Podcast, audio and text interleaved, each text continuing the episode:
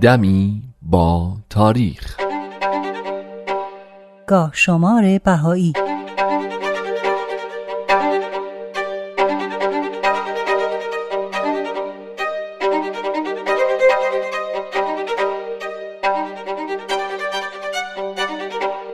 شانزده دیماه 1300 خورشیدی شش ژانویه 1922 میلادی هفت جمادی الاول 1340 هجری قمری در این روز شوقی ربانی به عنوان جانشین حضرت عبدالبها هدایت جامعه جهانی بهایی رو به دست گرفت.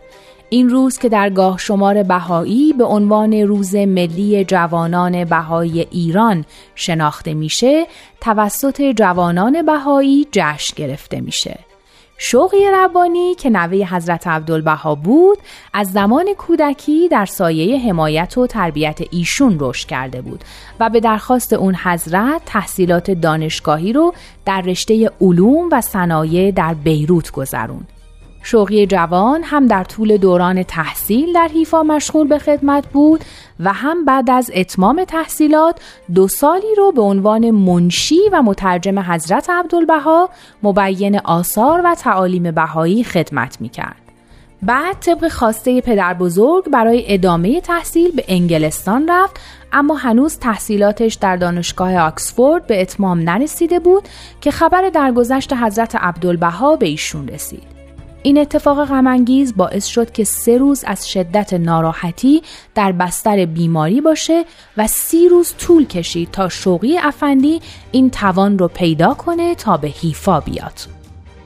الواح وسایای حضرت عبدالبها در روز 13 دی ماه سال 1300 در حضور نه نفر که اکثرا اعضای خانوادهشون بودن خونده شد و مهر و امضا و تمام اونچه که وصیت کرده بودن به همه نشون داده شد. شوقی افندی در این جلسه حضور نداشت ولی از یکی از حاضرین خواسته بود که نسخه از اون سند رو تهیه کنه. وصیتنامه مجددا در روز 16 دی در حضور گروهی از بهاییان ایران، هندوستان، مصر، انگلستان، ایتالیا، آلمان، آمریکا و ژاپن قرائت شد. بعد از ظهر همون روز که مصادف با چهلمین روز درگذشت حضرت عبدالبها بود جلسه تذکری برگزار شد و تقریرات نامه هم اعلام شد. همون روز دو تا تلگراف توسط ورقه اولیا خواهر حضرت عبدالبها به ایران مخابره شد. اولین تلگراف اینطور شروع می شد محافل تذکر در تمام دنیا انعقاد یافت. محبوب عالمیان یعنی حضرت عبدالبها اراده مبارک خود را در الواح وسایا بیان فرمودند. نسخه آن به زودی ارسال می گردد احبا را خبر کنید. و دومین تلگراف فقط حاوی پیام کوتاهی بود که می گفت الواح وسایا ارسال شد. شوقی افندی مرکز امراللهند بنابراین روز 16 دی سال روز اعلان جانشینی حضرت شوقی ربانی برای هدایت جامعه جهانی بهاییه که توسط حضرت ورقه اولیا سه روز بعد از گشودن الواح وسایای حضرت عبدالبها و مصادف با چهلمین روز درگذشت اون حضرت اعلان شد.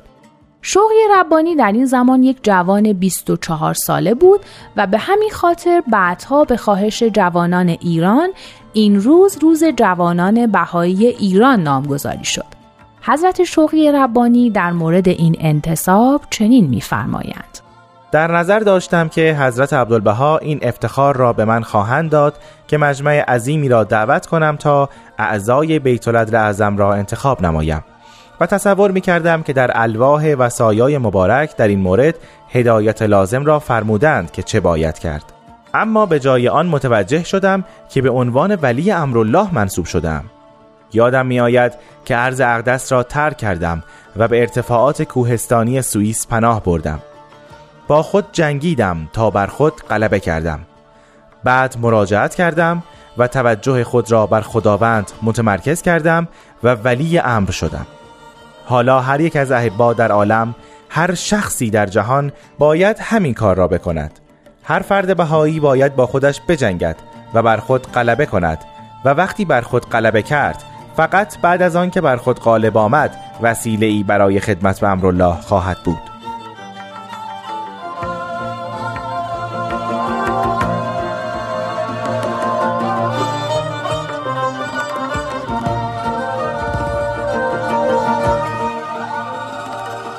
هجده دیماه 1229 خورشیدی 8 ژانویه 1851 میلادی 5 ربیع الاول 1267 هجری قمری. محمد علی زنجانی ملقب به حجت که از علمای برجسته شیعه در زنجان بود بعد از ایمان به دیانت بابی همیشه از سوی علما و مخالفان مورد آزار و اذیت قرار می گرفت امیر ارسلان خان مجد دوله دایی ناصرالدین شاه و حاکم زنجان که به دنبال فرصتی بود تا حجت و اصحابش رو نابود کنه وقتی دید حجت مورد استقبال شدید مردم قرار گرفت شدیداً خشمین شد و از مردم خواست تا به جنگ علیه حجت و یارانش قیام کنند. جناب حجت زنجانی هم با صدای بلند به اصحابش گفت هدف اصلی حاکم و دشمنان امر دستگیری و قتل من است هر کس از جان خیش میترسد همکنون از جمع اصحاب خارج شود در نهایت حجت به همراه سه هزار نفر از اصحاب در قلعه علی مردان خان زنجان جمع شدند و به دفاع از خودشون پرداختند. اصحاب جناب حجت با دست خالی و بدون آب و غذا چنان به دفاع مشغول بودند که فریادهاشون ترس به دل سپاه دشمن میانداخت. حتی محمد خان امیر تومان که از سرداران نظامی بود و همراه چندین فوج سرباز از تهران به زنجان اومد اما تمام حملاتش با دفاع اصحاب قلعه خونسا شد. در نهایت راهی پیدا نکرد جز اینکه مکر و حیله به کار ببنده و اینطور شایع کرد که شاه دستور آتش بس و برقراری صلح داده پس نامه‌ای به جناب حجت نوشت و در اون به قرآن قسم خورد که به دستور شاه هر کی از قلعه بیرون بیاد در پناه دولته و اون نامه رو همراه با یک جلد قرآن مهر شده برای حجت فرستاد. جناب حجت مطمئن بود که امیر تومان دروغ میگه اما به احترام قرآن چند نفری رو به عنوان نماینده فرستاد تا با امیر تومان صحبت کنند. ولی خیانت امیر تومان با قتل این نمایندگان آشکار شد.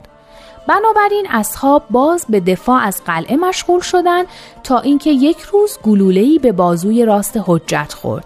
وقتی اصحاب نزد جناب حجت که به شدت مجروح شده بود رفتن دشمن تونست به قلعه حمله کنه و عده زیادی رو اسیر و شهید کنه جناب حجت هم بعد از 19 روز که از شدت جراحت بازو در رنج بود در تاریخ 18 دیماه سال 1229 خورشیدی هنگام ادای نماز به شهادت رسید.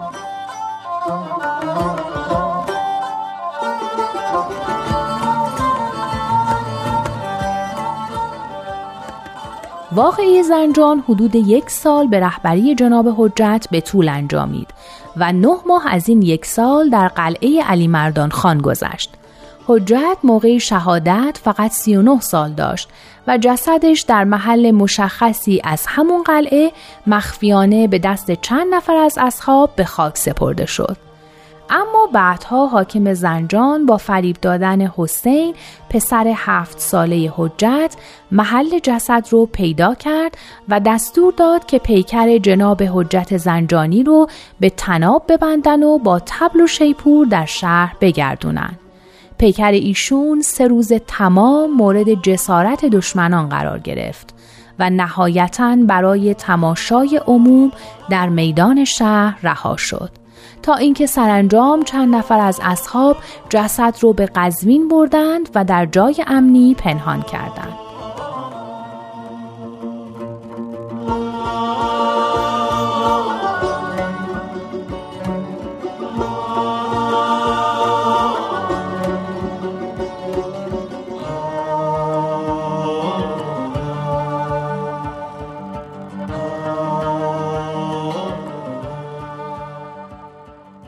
22 دیماه 1231 خورشیدی 12 ژانویه 1853 میلادی اول ربیع الثانی 1269 هجری قمری. بعد از واقعه تیراندازی نافرجام به ناصرالدین شاه که در اقدامی خودسرانه توسط چند نفر از بابی ها رخ داده بود موجی از دستگیری و قتل و غارت علیه بابی ها به راه افتاد و حضرت بهاءالله پیامبر آین بهایی که در اون زمان هنوز مقام خودشون رو آشکار نکرده بودن و یکی از بابیان مشهور و مورد احترام همگان به حساب می اومدن هم دستگیر و در سیاهچال تهران محبوس شدند. هنوز مدت زمان زیادی از آزادی ایشون نگذشته بود که حکمی از طرف شاه ایران مبنی بر تبعیدشون ابلاغ شد که باید ظرف یک ماه خاک ایران رو ترک کنند البته تعیین مقصد و محل حرکت به عهده خود حضرت بهاءالله گذاشته شده بود. سفیر روس وقتی از این موضوع با خبر شد از حضرت بهاءالله خواست که تحت حمایت و مراقبت دولت روسیه به این کشور برند اما حضرت بهاءالله این درخواست رو قبول نکردند و حرکت به سمت بغداد رو ترجیح دادند. در این تاریخ یعنی 22 دی ماه سال 1231 خورشیدی حضرت بهاءالله بعد از نه ماه که از مراجعتشون از کربلا میگذشت همراه با عدهای از اعضای خانواده و مأمورین دولت ایران و نماینده سفارت روسیه به سمت بغداد حرکت کردند. این مسافرت سه ماه طول کشید. چون این سفر در سرمای زمستون اتفاق افتاد و وسایل کافی هم در دسترس نبود بر کل عائله خیلی سخت گذشت و حتی آثار سرمازدگی در انگشتای پای حضرت عبدالبها که در اون زمان فقط نه سالشون بود تا اواخر عمر باقی بود.